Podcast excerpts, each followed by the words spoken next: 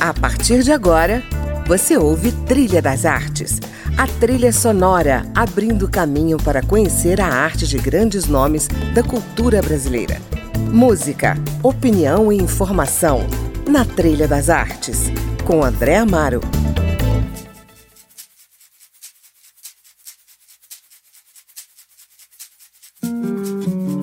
Olá, está começando mais um Trilha das Artes e hoje eu converso com o jornalista e escritor José Rezende Júnior, um mineiro adotado por Brasília que já tem na bagagem seis livros publicados.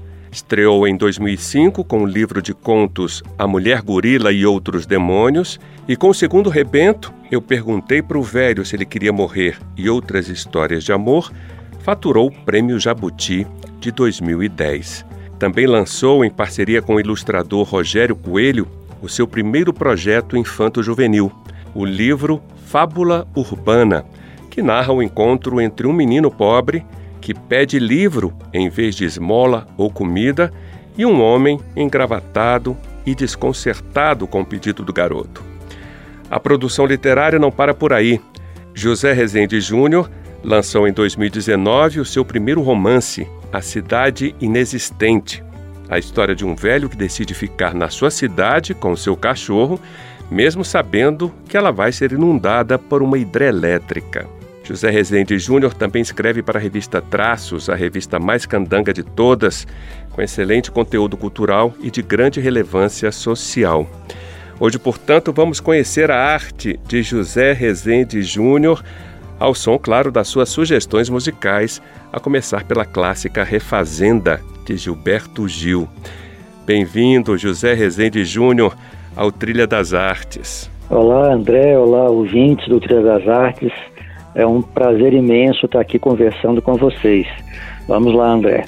Vamos, vamos inaugurar nossa conversa falando dessa música, Refazenda, do Gilberto Gil. Qual é o lugar que essa música tem na sua história?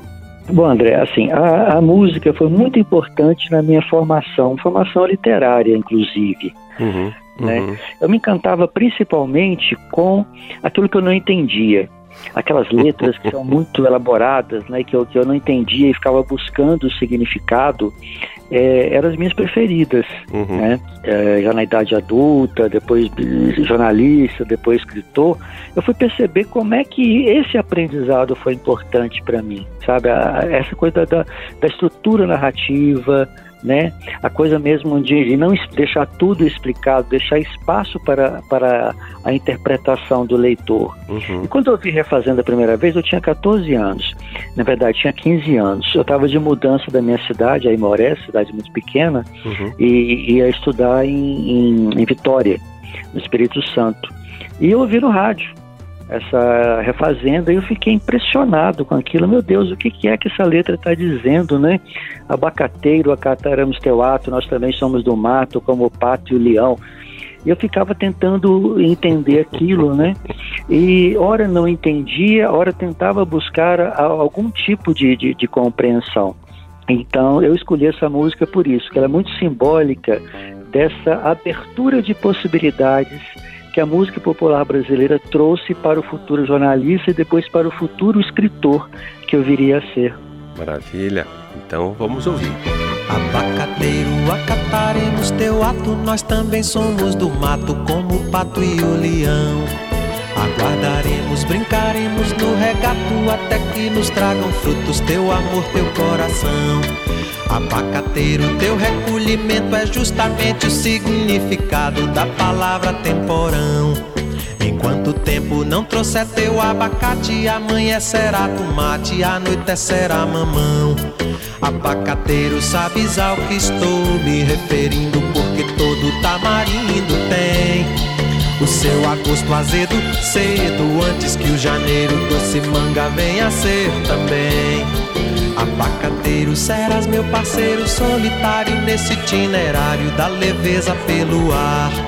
Abacateiro, saiba que na refazenda tu me ensina a fazer renda que eu te ensino a namorar. Refazendo tudo, refazenda, refazenda toda, Guariroba.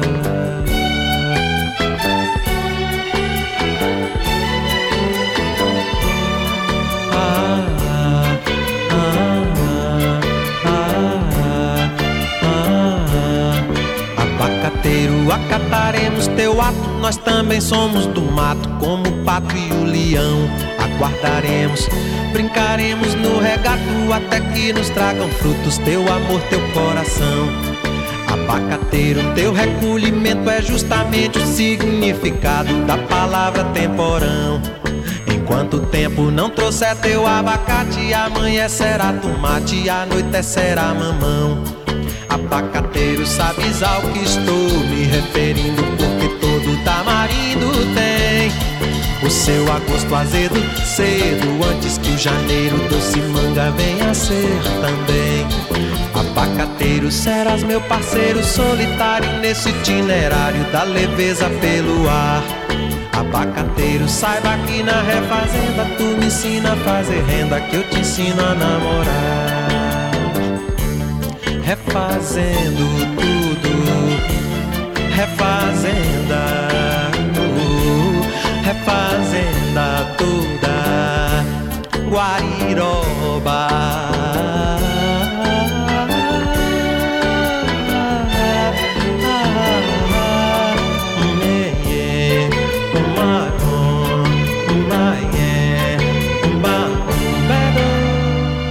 Esse foi Gilberto Gil e a canção Refazenda, que nos brinda o meu convidado de hoje, o escritor e jornalista José Rezende Júnior.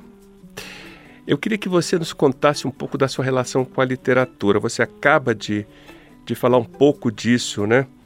Que a música trouxe também essa aproximação com a literatura. Mas como é que ela cruzou, como é que ela atravessou o seu caminho a ponto de você ficar aí e se dedicar a essa arte tão, tão, tão incrível? Na verdade, André, eu acho que foi mais ou menos ao mesmo tempo que eu me descobri leitor uhum. e descobri também a vocação para a escrita. Mas claro que na época eu não tive essa compreensão, isso viria muitos anos depois. Eu comecei a ler já, já muito cedo, né? Comecei pelas histórias em quadrinhos, gostava muito Capitão América, Demolidor, Homem de Ferro. Depois comecei a ler uns romances que a editora Abril Cultural publicava na época, isso há muitos anos atrás, que eram é, grandes clássicos da literatura adaptados para, o público infantil juvenil. Então li, por exemplo, Dom Quixote, que me marcou muito. Depois da idade adulta fui fui reler e tal, e, e a, a, obra completa e o encantamento foi o mesmo, ou até um pouco maior. Então eu era criança e comecei a gostar de ler, como eu disse, né? Comprava histórias em quadrinhos, uhum. meu pai me dava uma mesada e eu ia lá na, na, na papelaria, não tinha banco de revista em Amorés na época, não tinha é, livraria também, então tinha uma papelaria, eu ia lá e comprava, esperava ansiosamente pela chegada das revistas mensais, né? É, então foi minha primeira entrada né, nesse universo. Depois, como te falei, vieram também os livros né, da, da coleção uhum. Abril Cultural dos clássicos adaptados para a linguagem infantil juvenil. Mas nessa época, eu criança, uh, eu tinha aulas de, de, de, português, né? E a professora mandava a gente fazer redação. E então, por exemplo, um tema, eu me lembro muito bem disso, eu gosto de citar esse exemplo. É, a professora uma vez pediu para a gente fazer uma redação sobre o domingo. O que, que a gente fez no domingo? Conte uhum. o que você fez no domingo. E meus colegas, então, fizeram textos muito simples. Ah, fui na fazenda do vovô, fui tomar sorvete, sorvete com minha mãe, fui ao cinema com meu pai, fui não sei o quê, né? Uhum. E a história que eu escrevi foi, era assim, é, fui sequestrado por um disco voador. e aí eu contava toda a minha epopeia a bordo do disco voador, e tinha toda a explicação por que os alienígenas queriam aqui na Terra. Ah, se não me engano, era carvão, olha só, eles estavam muito interessados no carvão que tinha na Terra, uma coisa maluca assim. É, então, é, de onde veio isso? Né? Claro, assim, que tem uma.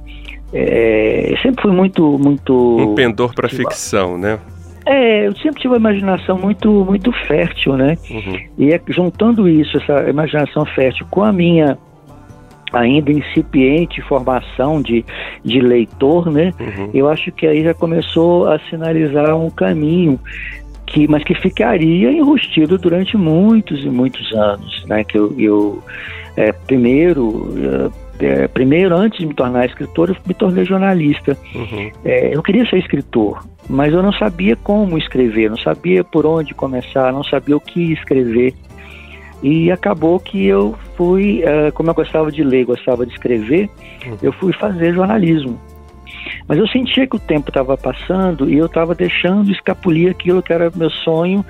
Então eu tomei coragem e fui me dedicar à literatura, sabendo que não iria ganhar dinheiro com a literatura, uhum. mas eu precisava escrever. Quando eu comecei a escrever, eu vi, assim, ah, eu sou contista. É, e o primeiro livro, uh, chamado Mulher Gorila e Outros Demônios. Uhum. É, e quando eu escrevi, terminei de escrever, quer dizer, eu tinha vários contos que eu achei que davam um livro, eu fiquei muito, totalmente inseguro. Falei, isso tem qualidade? Será que não tem qualidade? Uhum. E eu me lembrei que alguns anos antes eu tinha entrevistado o grande escritor gaúcho, o Moacir Sclier. Ah, que legal. E aí eu tomei coragem, eu, eu sou tímido, não sou de fazer essas coisas, mas como era um caso de vida ou morte, eu falei, Sclier, lembra, mandei um e-mail para ele, Sclier, você lembra de mim e tal? Aí ele respondeu, claro, lembro sim, como é que você vai, Rezen, tudo bem? Eu escrevi, olha, eu escrevi, escrevi, sempre que escritor, escrevi aqui alguns contos, e eu estou angustiado porque eu não sei se tem qualidade. Será que você toparia dar uma lida e tal? Além de grande escritor, o Scli era de uma generosidade ímpar, porque os escritores não gostam de fazer isso. É verdade. Não é legal você fazer isso. Eu, por exemplo, não gosto das pessoas. E não é por má vontade, é porque é muita responsabilidade, eu acho. Uhum. Se for ruim, você vai dizer para a pessoa: oh, está muito ruim, desiste disso e tal. então, eu, eu escolhia é muito generoso. Falei, claro, manda para mim e tal. Eu mandei. Aí, sei lá, alguns cinco dias depois, ele me respondeu com a seguinte frase: Há muito tempo eu não lia ficção tão poderosa. E eu fiquei super animado, tão animado que eu tive uma segunda cara de pau maior ainda. Eu falei, escrevia, pô, será que você não faria, já que você gostou, você não faria o prefácio para mim? Aí ele falou de novo, generoso, porque de novo os escritores, não, não é todo escritor gosta de fazer isso, né? Uhum. Ele falou assim, claro, Rezende, dá um tempo que eu vou escrever. E escreveu o prefácio que foi o meu, que está no meu primeiro livro, A Mulher Gorila e Outros Demônios, que foi publicado em 2004 pela editora Sete Letras, depois de ser recusado por várias editores ou ignorado por outras. Uhum. Mas eu estou em boa companhia, porque o primeiro livro do Drummond também foi muito, foi totalmente rejeitado, ele teve que pagar do próprio bolso. Uhum. Enfim, aí foi o começo de tudo. Lendo algumas obras suas, eu percebo que é uma uma forte presença aí da oralidade, né, da coloquialidade na sua narrativa, né, um estilo corrente, né, fácil, contemporâneo, bem humorado, às vezes irônico, às vezes poético. Como é que nasceu essa maneira de escrever? É, você lapidou é, é, esse estilo ou, ou é apenas uma expressão espontânea da sua escrita? É uma coisa natural. Uhum. Né?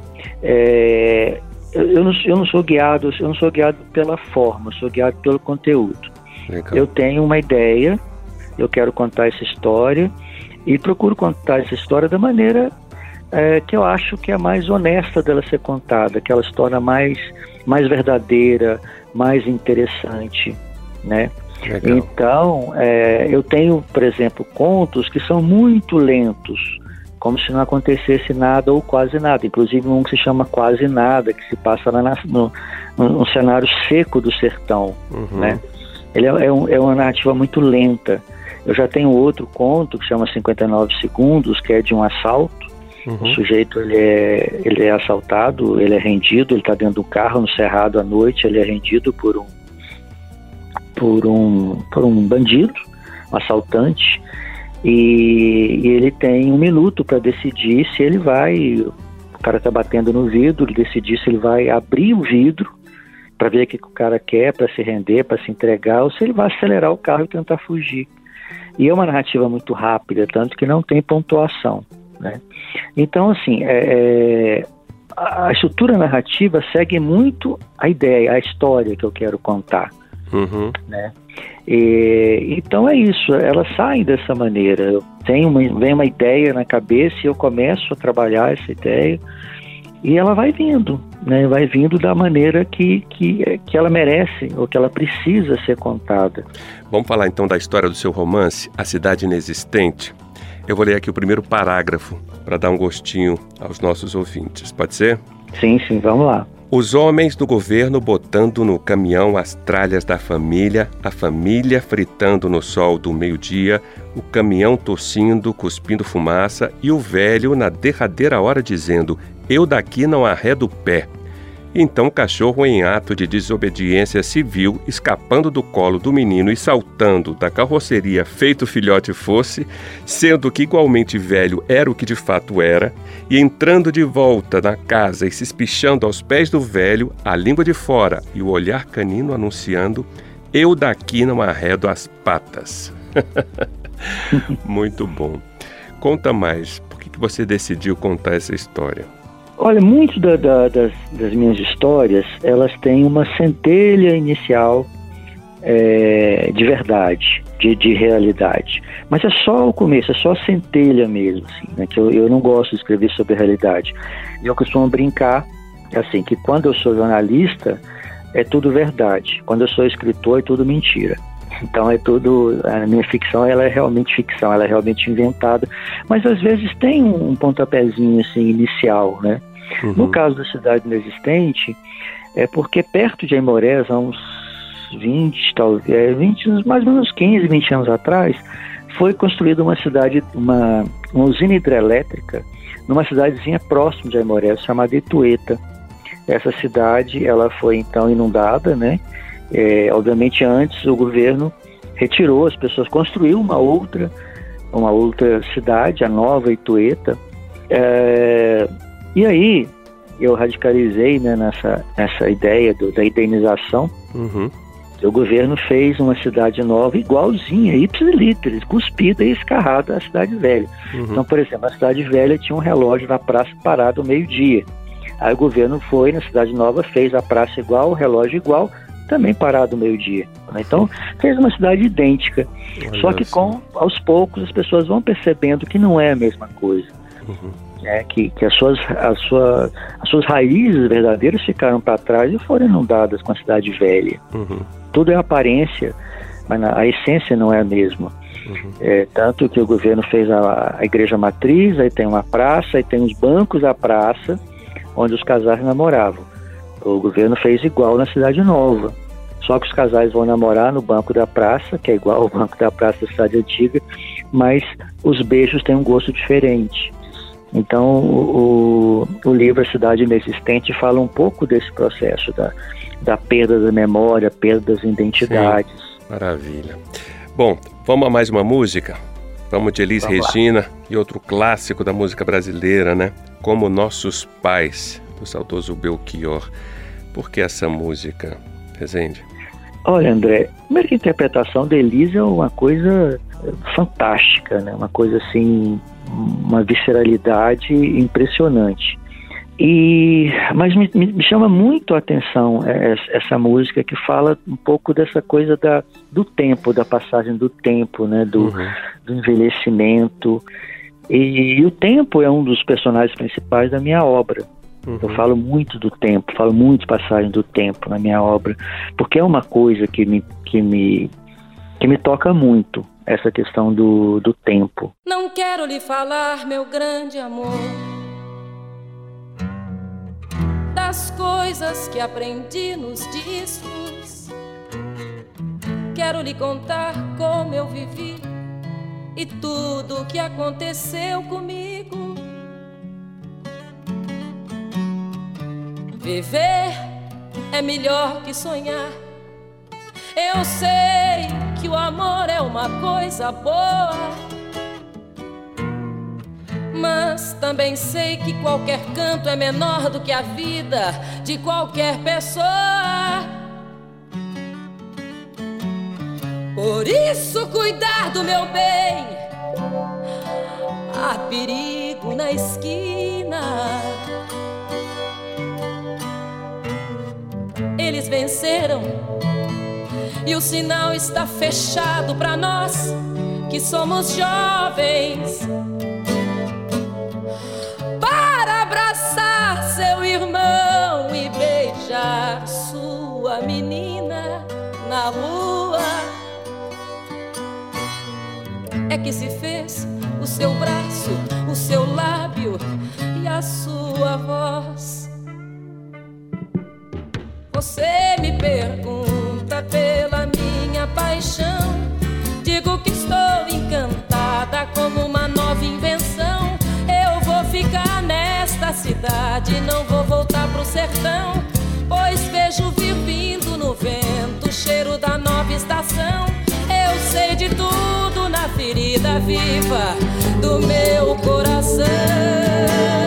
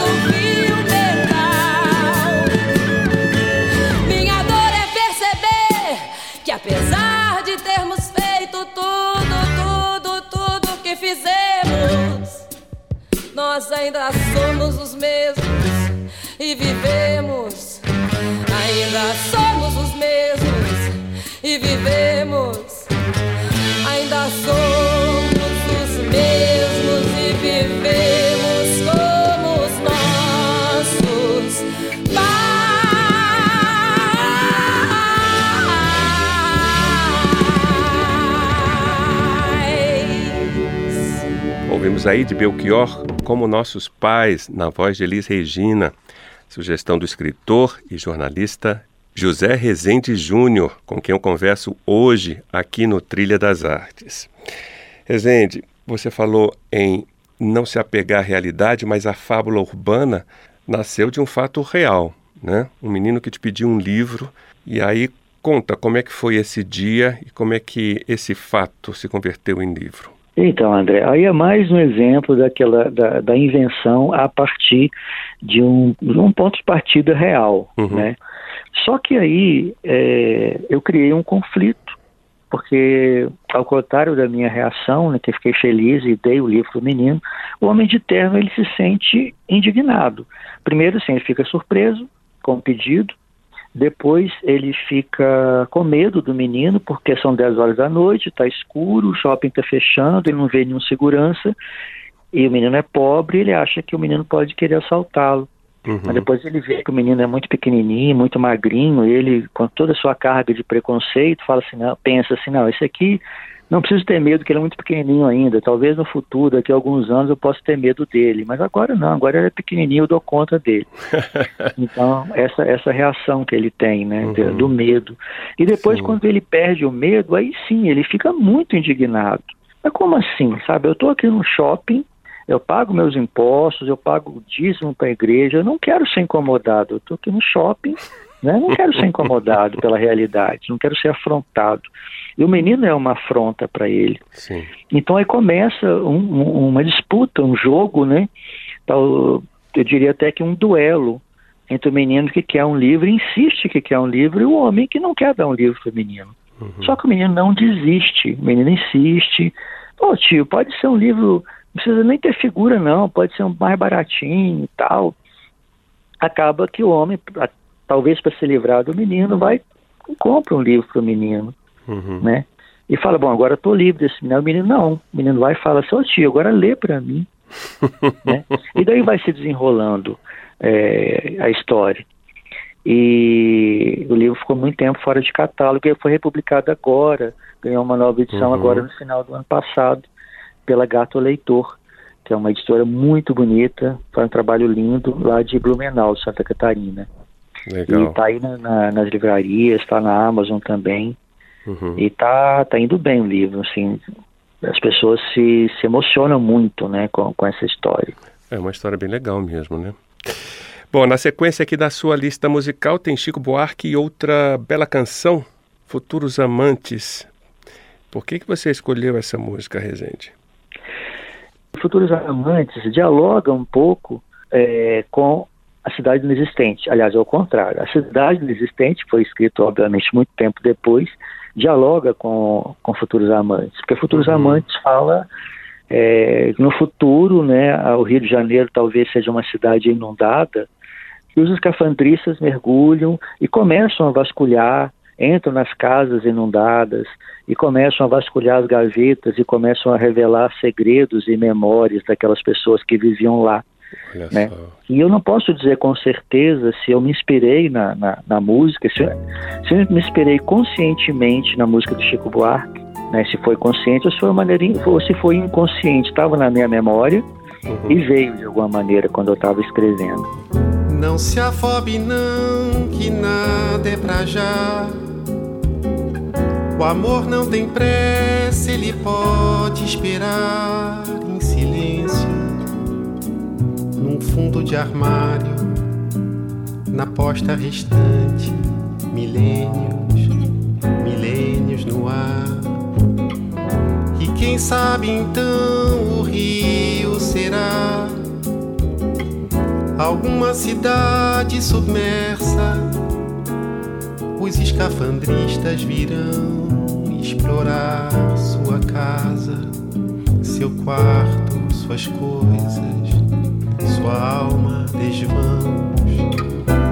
Sábios em vão tentarão decifrar o eco de antigas palavras, fragmentos de cartas, poemas, mentiras, retratos, vestígios de estranha civilização.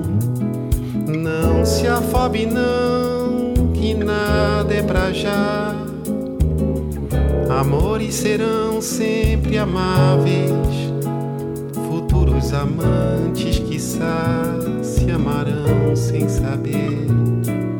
Um amor que um dia deixei para você.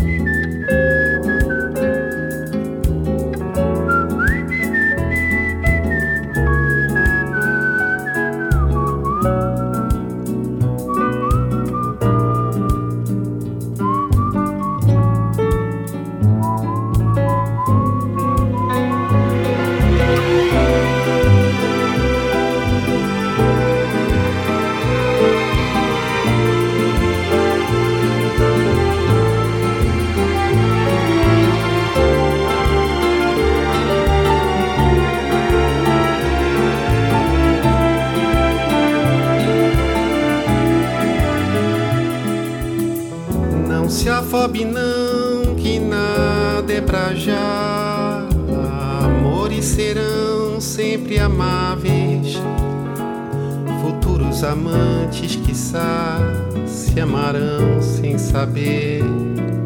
Um amor que um dia deixei pra você.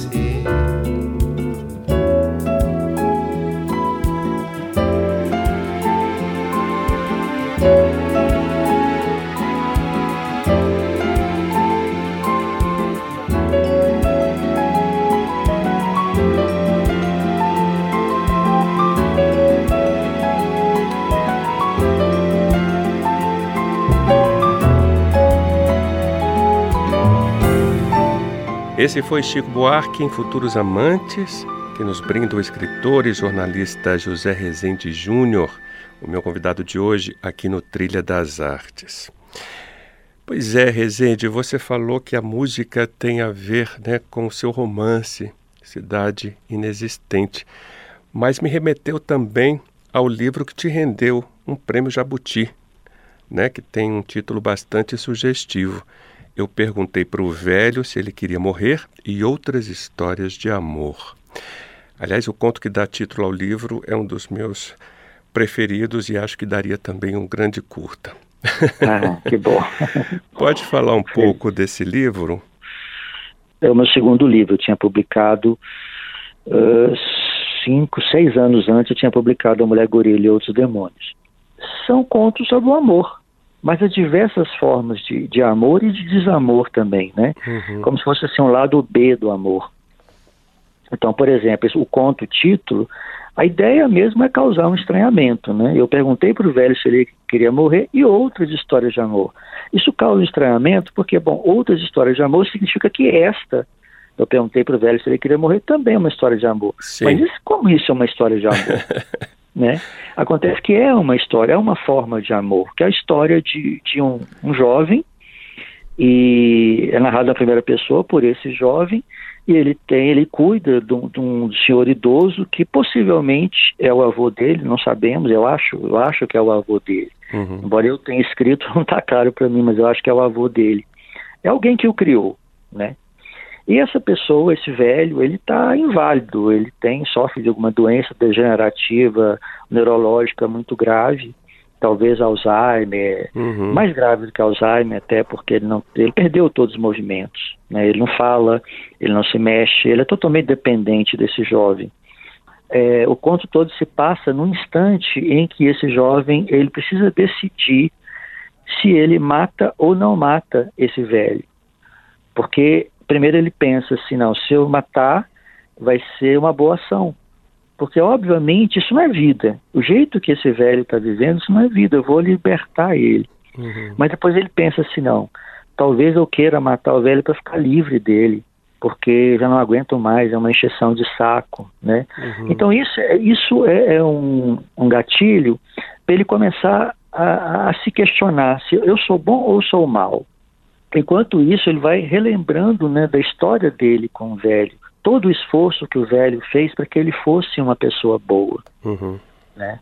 E o velho batia dele de uma forma extremamente cruel, né? Uhum. Então é, é, muita ambiguidade essa coisa do, do, fazer o bem ou fazer o mal. Ela é muito cara para mim, assim, essa história. Você já escreveu contos, né? Esses microcontos, livro infanto-juvenil, romance. E a poesia? às vezes a minha narrativa, a minha prosa, às vezes ela é uma prosa poética, né? Uhum. Às vezes ela é muito dura, às vezes ela é irônica e às vezes ela é poética também.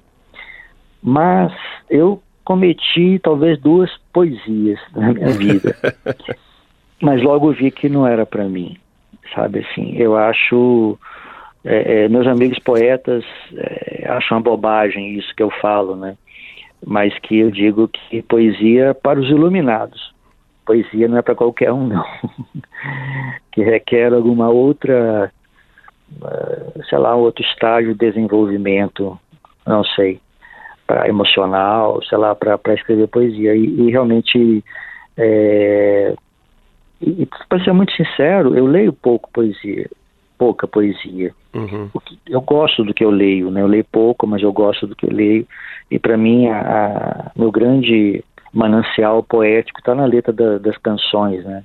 Uhum. Por isso que eu gosto tanto. E nós começamos desde o início falando sobre isso. E como é que é o jornalista?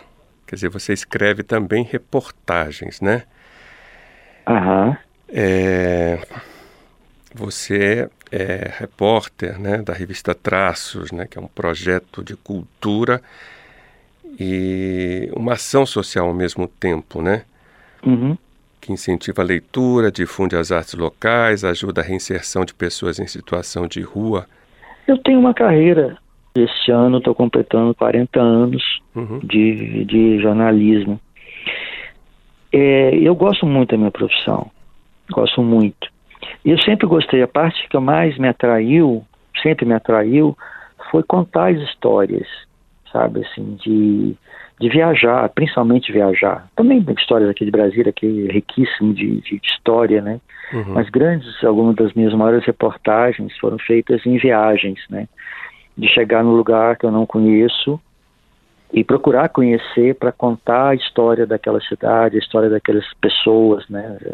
E muitas vezes de pessoas anônimas mesmo, né? Uhum. E na Traços, é, eu sou responsável por uma, uma sessão que chama 3x4, que é o perfil, a cada edição traça o perfil de um dos vendedores da revista, que são pessoas em situação de rua, e que na verdade eles não, nós não os consideramos, eles não se consideram vendedores. Nós os chamamos e eles se consideram porta-vozes da cultura. Uhum. Porque afinal de contas eles estão, a revista é uma revista de cultura, e eles estão levando essa cultura para as pessoas, para os leitores. Então eles são porta-vozes da cultura. Contar essas histórias dessas pessoas é uma coisa, é um universo, assim, sabe? Assim, saber por que, que a pessoa foi viver em situação de rua, como era a vida dela antes, o que que levou à situação, o que que ela está fazendo para sair dessa vida. E já são quase 60 edições da Traços, nós já estamos aí com seis anos né, de existência. Uhum. É, então são muitas histórias, muitas histórias para serem contadas e eu acho isso absolutamente fascinante, né? Bom, vamos encerrar com a música Estado de Poesia, do Chico César. Essa música é uma das canções assim que eu acho mais lindas da história da MPB, é uma das letras mais lindas da história da MPB. Sim. Eu acho tão lindo, é, é tão linda essa música que eu nunca quis decorar a letra. Uhum. Geralmente as músicas que eu gosto, eu sei a letra de cor, mas essa eu fiz questão de não aprender a letra, sabe? Porque eu quero que cada vez que eu ouço seja o mesmo encantamento. Uhum. Eu não ouço muito para não gastar. então, quando eu sou surpreendido às vezes no rádio, eh, eu quero que isso seja sempre uma surpresa, sempre um encantamento da primeira vez para mim. Maravilha. Rezende, muito obrigado por sua participação aqui no Trilha das Artes, viu? Eu que agradeço, André. Foi um prazer relembrar essas histórias, falar um pouco da, da, minha vida, falar um pouco da minha obra. Espero que os ouvintes e as ouvintes tenham gostado também. E se gostaram, minha, minha, meus livros estão aí, estão à venda. Né, procure nas boas casas do ramo, na Amazon. E quiser entrar em contato comigo, será sempre um prazer. Eu gosto muito desse diálogo, dessa troca com, com os leitores e no Instagram, vou até fazer minha propaganda aqui, quiser me procurar no Instagram, é o arroba José Rezende JR. O Rezende é com Z. Maravilha. E é isso, espero que tenham gostado e foi um prazer, André, conversar com você. E, e, é isso, falar sobre arte, falar sobre cultura, falar sobre literatura. Eu acho que isso, isso nos salva em tempos tão sombrios como os que a gente está vivendo. Com certeza. Bom, aqui a gente termina o nosso Trilha das Artes. Hoje nós conhecemos a arte do escritor e jornalista José Rezende Júnior. Obrigado a você que nos acompanhou. Eu sou André Amaro e espero você na semana que vem na companhia de mais um nome da cultura brasileira. Até lá! Para viver em estado de poesia, me entranharia nestes sertões de você para deixar a vida que eu vivia de cigania antes de te conhecer, de enganos livres que eu tinha porque queria, por não saber que mais dia, menos dia, eu todo me encantaria pelo todo do teu ser, pra misturar meia-noite, meio-dia, e enfim saber que cantaria a cantoria que há tanto tempo queria, a canção do bem-querer.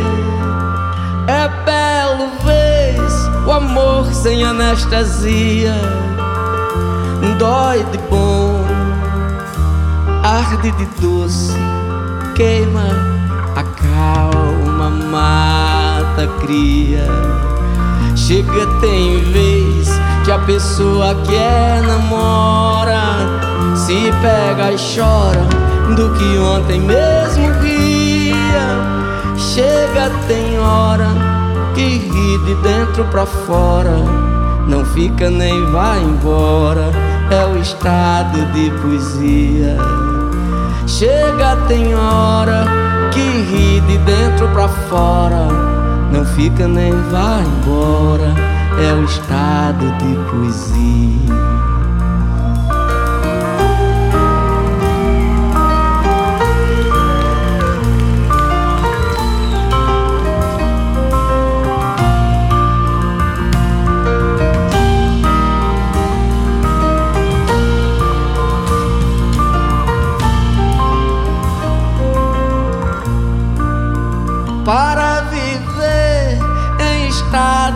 Poesia me entranharia nestes sertões de você para deixar a vida que eu vivia de cigania antes de te conhecer.